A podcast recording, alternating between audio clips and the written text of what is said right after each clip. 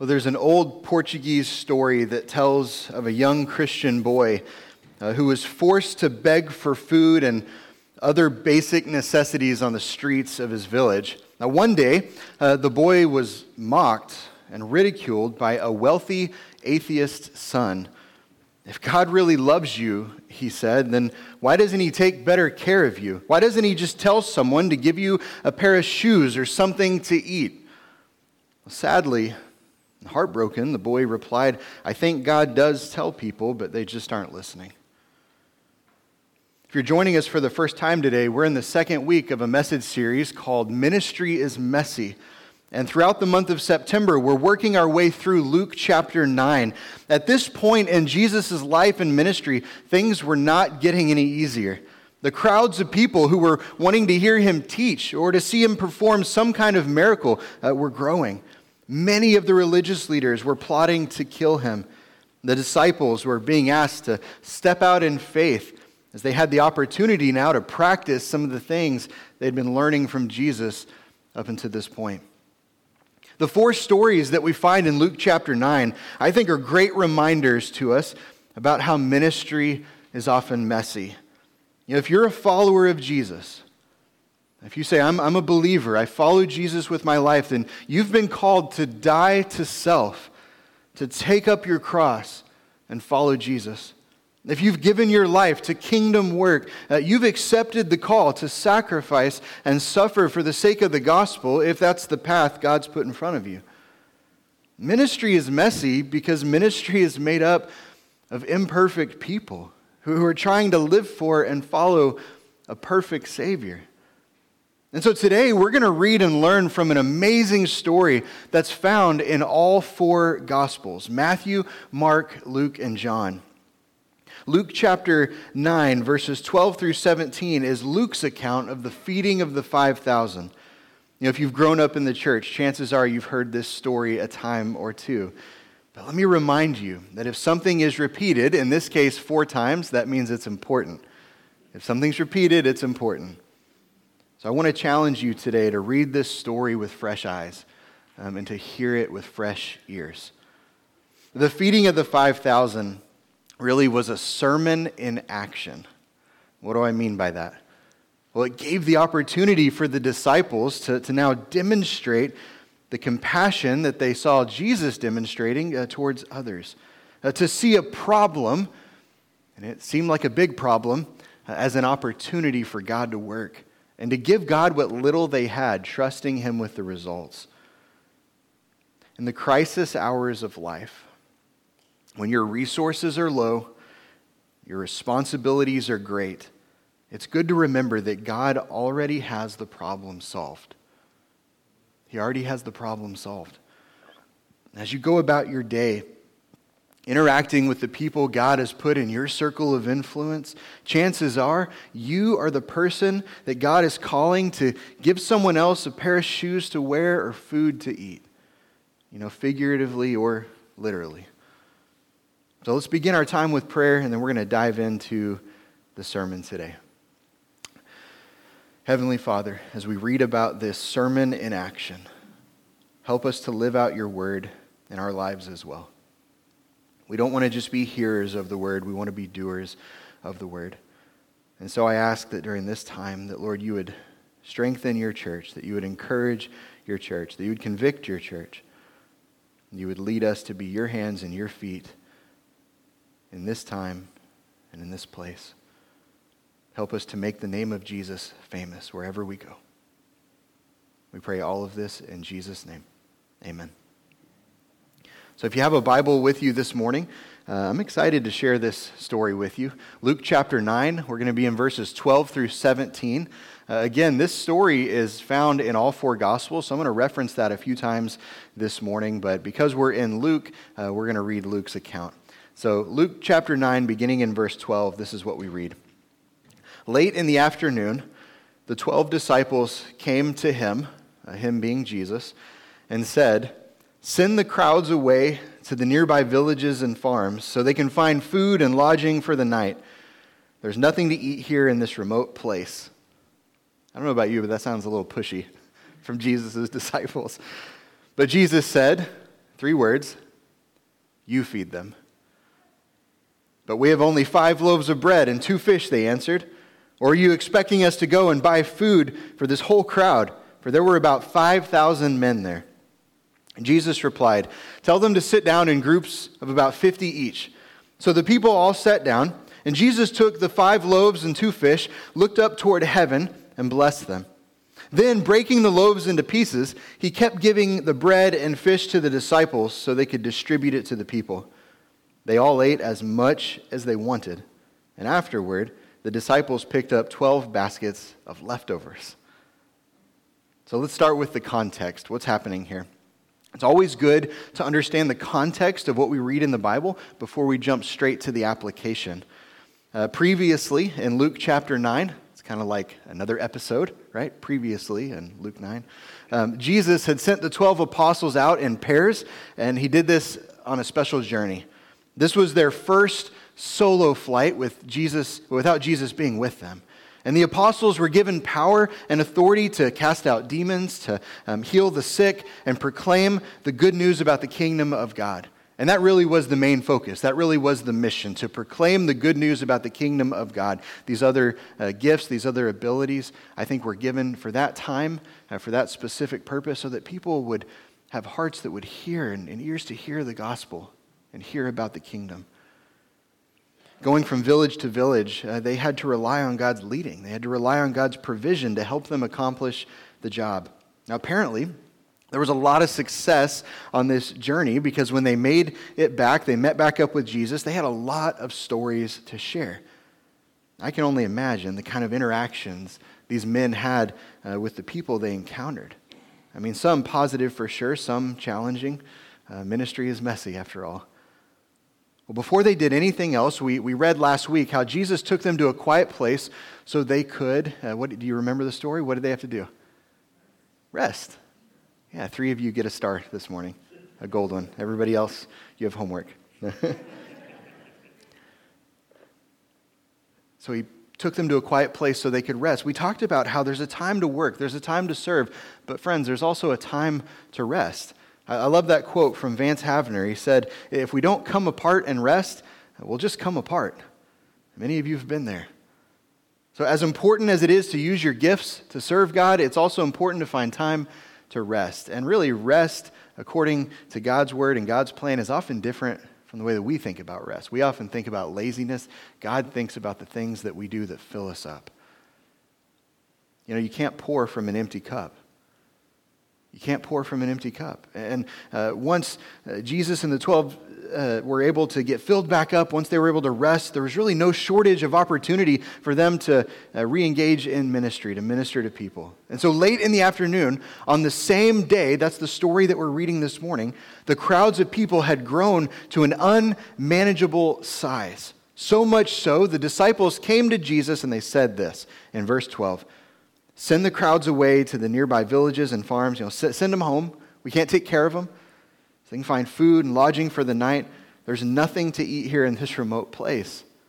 I think they were wanting to rest again, but there was work to be done. You know, Jesus was not the kind of person who could teach the word and then say to a really hungry group of people, you know, thanks for coming today. Thanks for being here. Thanks for listening to the message. I, I know you're hungry, but you're on your own now. Fend for yourself. Jesus didn't do that. I think speaking of food, I, we need to show our appreciation this morning to our fellowship ministry for preparing the, the food, the meal last week for our church picnic. So why don't we say thank you to them this morning? Yeah.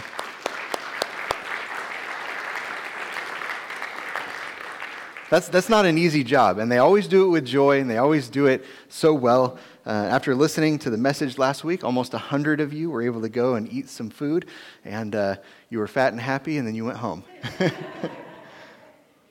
Not as many as you know they had to feed that day, but close enough. We'll, we'll call it, you know, the margin is, is close. Well, the disciples hadn't yet caught on to the compassion of Christ and the burden that he had for people. We've talked before about how compassion uh, is giving up my wants to meet another person's needs, right? Compassion means doing something, it's love in action, it's sacrificial. We see the phrase moved with compassion at least 12 times throughout the Gospels, and eight of which are made in reference to Jesus having compassion on someone else. The disciples, they were still prioritizing their own needs above the needs of others. They, they were a little bit selfish at this point. After all, they're human. But that would change as they continued to grow, as they continued to learn from Jesus to live like Jesus. Now, when we combine all four gospel accounts, and that's a fun thing to do, to read this story uh, and read all four gospel accounts, we learn that Jesus first asked Philip where they could buy enough food to feed a group this large. The story is called the feeding of the 5,000, but that number doesn't necessarily take into account the women and children who were present that day. There could have been over 10,000 people. Can you imagine that? 10,000 people. The disciples, they had a solution. Their solution was to send people home.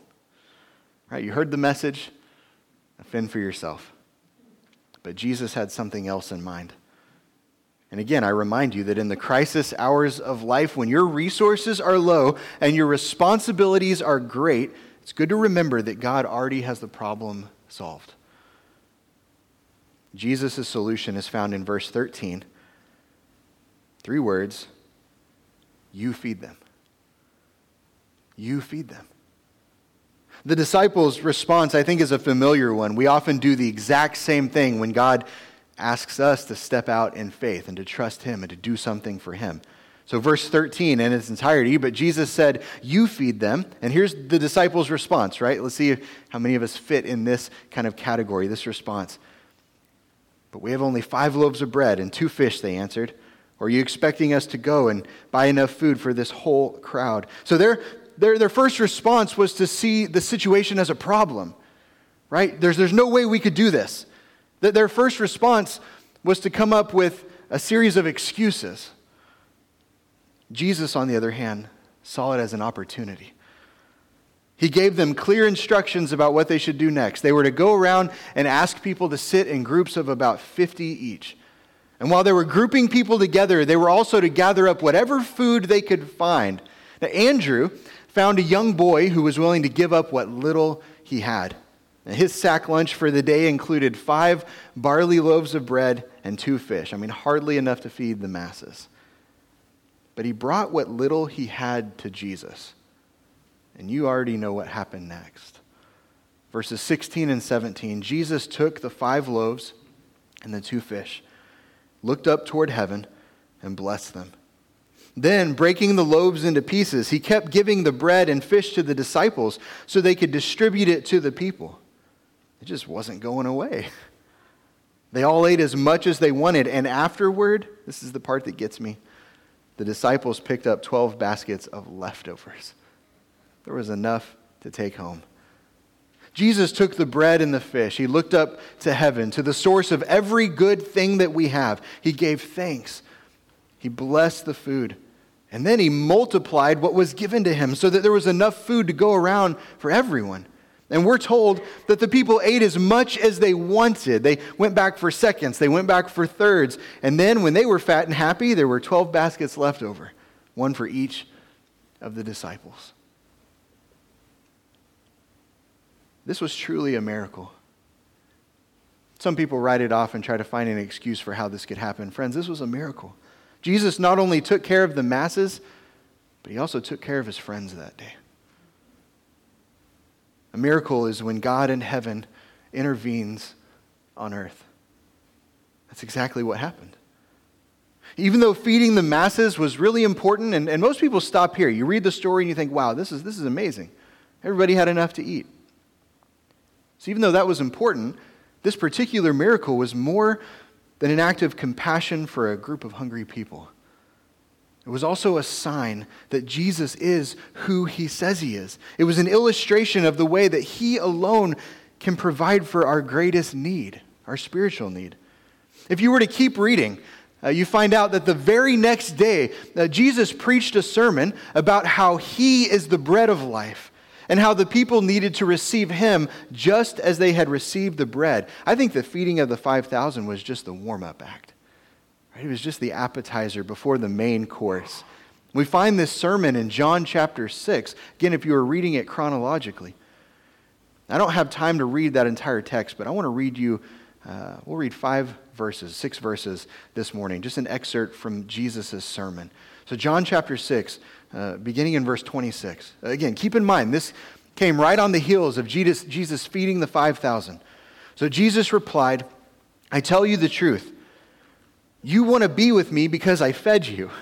Right? You're only sticking around because of the miracle that you saw, not because you understood the miraculous signs. But don't be so concerned about perishable things like food. Spend your energy seeking the eternal life that God, that, that, that the Son of Man can give you. For God the Father has given me the seal of his approval. How often do we go through life so focused on the material, so focused on the things that we can only we can see and touch, and we forget to focus on the eternal?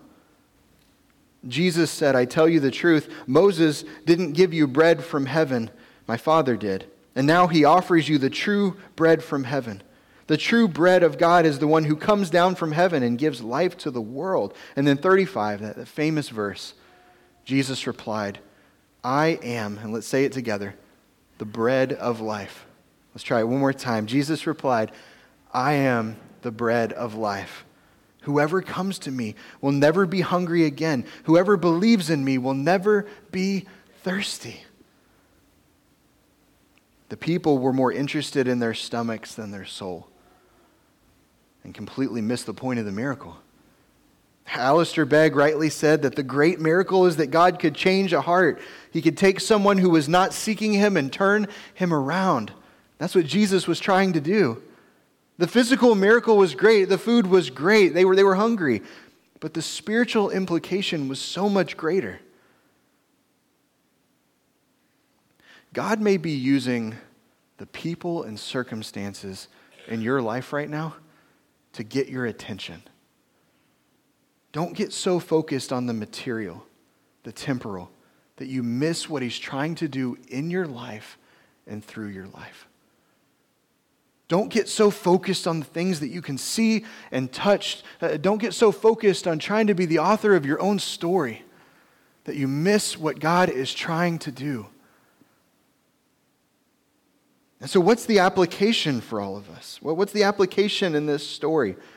And there's so many things, but this morning I want to give you three things. I think it's threefold. And I'm going to go through these pretty quickly if you're taking notes. One, it's kind of starting at the beginning, this lesson the disciples had to learn learn to practice compassion towards others. Learn to practice compassion towards others. We're called to learn from Jesus, to live like Jesus. Jesus always showed compassion toward the people he interacted with. And remember, compassion is giving up my wants to meet another person's needs. What is it that you want that you may have to give up this season so that you can serve God by serving others? You know, like contentment, I believe compassion is learned over time. And we know the Apostle Paul wrote about contentment. He wrote about contentment from prison. Says, I've learned to be content. Learn to be content with much or with little, with a lot or with, with few. I, I believe that compassion is learned as well. Listen uh, to what Paul wrote to the Christians in Colossae. Uh, Colossians chapter 3, verse 12 says, Therefore, as God's chosen people, holy and dearly loved, so you're chosen, you're set apart, he says, clothe yourselves with compassion, kindness, humility, gentleness, and patience. I think how often we come to church and someone may comment on what you're wearing. I like your shirt. I like your clothes. How often do, do people comment on your compassion? We're to clothe ourselves with compassion. It should be visible to other people. We're chosen by God. We're set apart to be ambassadors for Him. And He's saying, like a pair of clean clothes, compassion is something that we're, we're called to put on every morning when we wake up. And being ambassadors for Jesus, that means we represent Him wherever we go, whoever we're with, whatever we're saying. And Colossians 3:12 is really part of the strategy the apostle Paul uh, laid out and offered to Christians in Colossae that would help them live for God every single day. Clothe yourselves with these Christ-like characteristics. Clothe yourselves with compassion, with kindness, humility, gentleness, and patience. You know, the key to learning how to practice compassion towards others is first remembering how you've been on the receiving end of God's compassion in your own life. Before knowing Jesus, the Bible says we were all like sheep without a shepherd. We're just wandering through life with no direction, no real destination. Jesus was moved to meet our greatest need, our spiritual need, and he gives us exactly what we need in the portion that we need it. And so, that first challenge here is to learn to practice compassion towards others. This is something we should be known for. I'm just curious if the people in your life would uh, describe you as a compassionate person. Are you a compassionate person? Number two, learn to see problems as opportunities. This is going to get really practical, but often challenging. Learn to see problems as opportunities. Let me share just a, a couple of verses with you this morning that, that highlight this truth. Matthew 6, verse 8, a great promise. For your Father knows exactly what you need before you ask Him. How amazing is that? This morning, whatever is going on in your life, the Bible tells us, reminds us that God knows exactly what you need before you even ask. Now, does that mean that we don't go to God in prayer that we don't ask? Absolutely not. Prayer is a gift. It allows us to rely on God. It teaches us to rely on God. it teaches us to trust Him. Prayer is just communicating with God. And so when we go to God, we learn to have faith in Him. But before we even bring our needs to God, He knows exactly what it is that we need. Philippians chapter 4, verse 19, and the same God who takes care of me, this is the Apostle Paul talking, will supply all of your needs from his glorious riches, which have been given to us in Christ Jesus. So not only does God know exactly what you need, but he also promises to meet that need. Amen? That's amazing. Now, some of you are going to read this and you're thinking, well, there's a lot of things that I want. There's a lot of things I've been asking for lately. Well, God's not a genie, number one. All right, he's not Santa. And the key here is needs. God promises to provide for your needs, not your greeds. I think a lot of times we go to God with our greeds and then we wonder why we don't get the answer we're looking for. It's because He promises to provide for our needs. At the time of the feeding of the 5,000, the disciples uh, were seeing problems as opportunities to complain. How practical is this for us today? I'll just you know, preach to the choir for a minute. I'm just talking to myself because there are so many times in life, probably this past week, several times, that I've looked at a problem and uh, I see it as an opportunity to complain. But over time, these disciples, they learned how to see problems as opportunities and opportunities for God to work. What if we approached all of the challenges, all the struggles, all the problems in our life that way? That when we're faced with a trial, we're faced with some kind of trouble, we say, you know what, God's got this. Doesn't mean I'm not going to have to act in faith. We'll talk about that a little bit. But knowing that when, when resources are low, right, when responsibilities are great, God already has a solution to the problem. In this room, there are hundreds and hundreds of stories about how God has provided over the years. But we're creatures of habit. We're, we're prone to forget how God has worked in the past. And so when, when we're faced with a problem, whether it's financial, relational, work related, we forget that God already has the solution. We forget that God's got this. Seeing that solution play out requires faith on our part. We have to make godly choices, we have to make wise choices. And acting on that faith as we do the things that God has called us to do.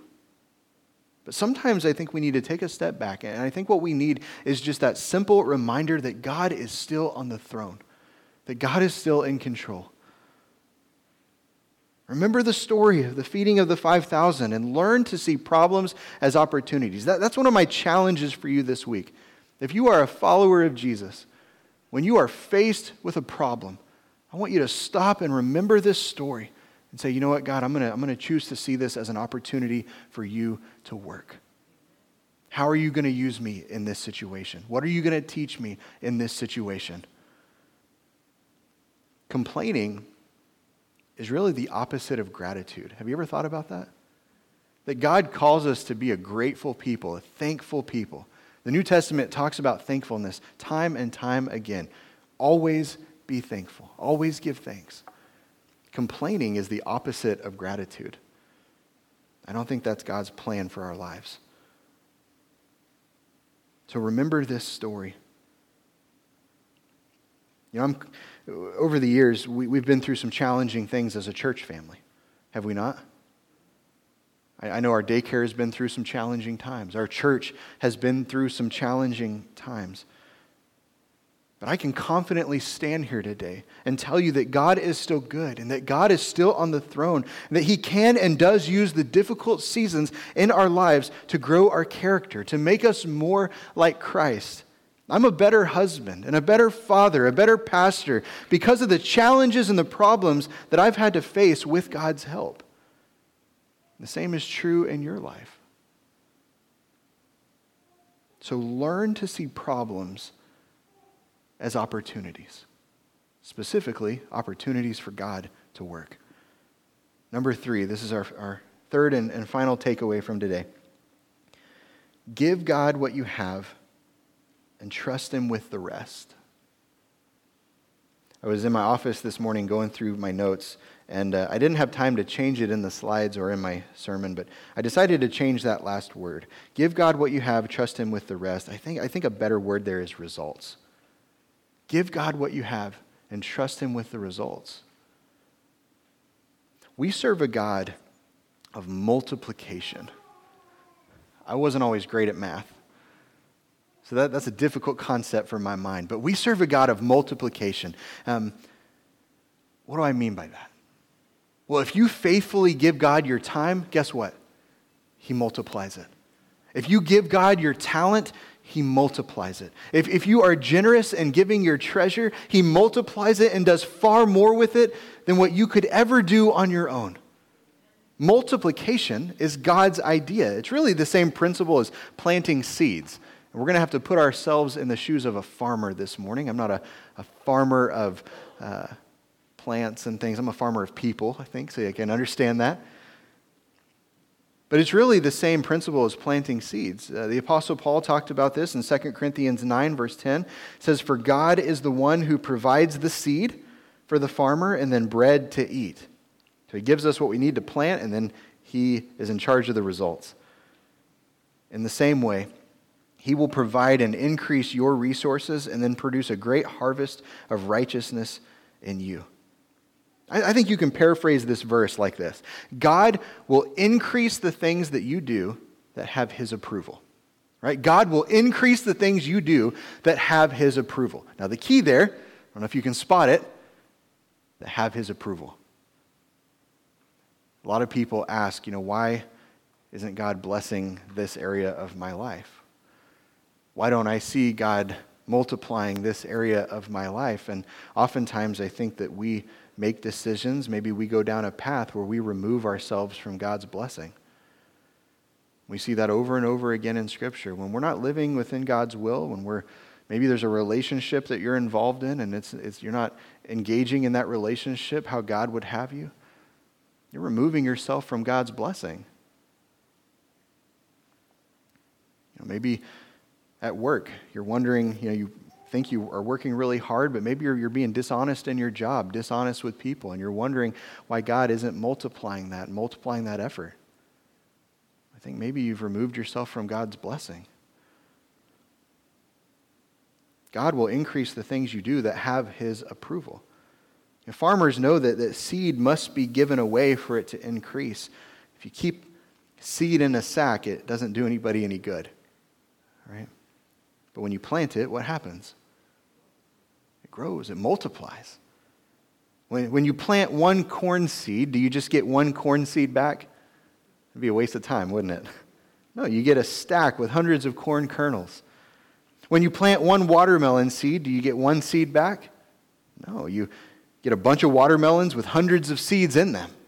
So God multiplies whatever little bit you give him. He increases the things you do that have his approval. I talk a lot about giving God your time, your talent, and your treasure. And it's because these are the three things that are often the hardest for us to let go of. the hardest things to give over to God. I think there's a lot of things that we do, how we spend our time, that uh, if we're honest, it's probably not where we want to be when Jesus comes back. I think there's a lot of things that we do with our talent that maybe could be used for greater kingdom work. I think our treasure, you know, you just call it our finances. I think that's the one area that we hold on to maybe the most. It's a really hard thing. But God will increase the things that you do that have His approval. He multiplies whatever little bit that you give. When we give these things over to God, He's able to do more with them than what we could ever do on our own. And that really brings us back to the feeding of the 5,000. It reminds us that God is in the business of multiplication. It provides an opportunity for us today to take a step back and examine our own lives as we ask the question Am I giving God what I have and trusting Him with the results? Ministry is messy. But I want you to be encouraged by this message today. And when I think practically just about our church, I think about how every job is important, every ministry is important, every job is needed. You know, you think about the feeding of the 5,000, whether it's putting people in groups of 50, handing out the food, or cleaning up at the end, every job was important. They just had to give Jesus what little they had and, and trust Him with the results. And we can use that analogy here, here at OCC. Whatever area of ministry that you're involved in, whether it's the kids' ministry, the nursery, the, the youth, the worship team, the sound, missions, whatever it is, fellowship, whatever, that you, whatever you do, it's, it matters. It matters. And we're called to actually be distributors, not manufacturers. That's so huge when it comes to this principle of multiplication. We are called to be distributors, not manufacturers. We get to pass on to others what God's already done in my life. We get to say, you know, God, what you've done for me, you can do for them also. We're not manufacturers, we're not in charge of the results. we give God what we have and trust Him with the rest. And so I want to close with this verse uh, from 1 Corinthians 15, verse 58. And maybe there's something else in the message today that you're going to take with you, and I hope that you do. But I think this, this brings it home and kind of makes it practical as we think about life and ministry here within this body, in this time, in this place. So, my dear brothers and sisters, be strong and immovable. Always work enthusiastically for the Lord. Right, that's that gratitude, that thankfulness, not complaining. Work enthusiastically for the Lord, for you know that nothing you do for the Lord is ever useless.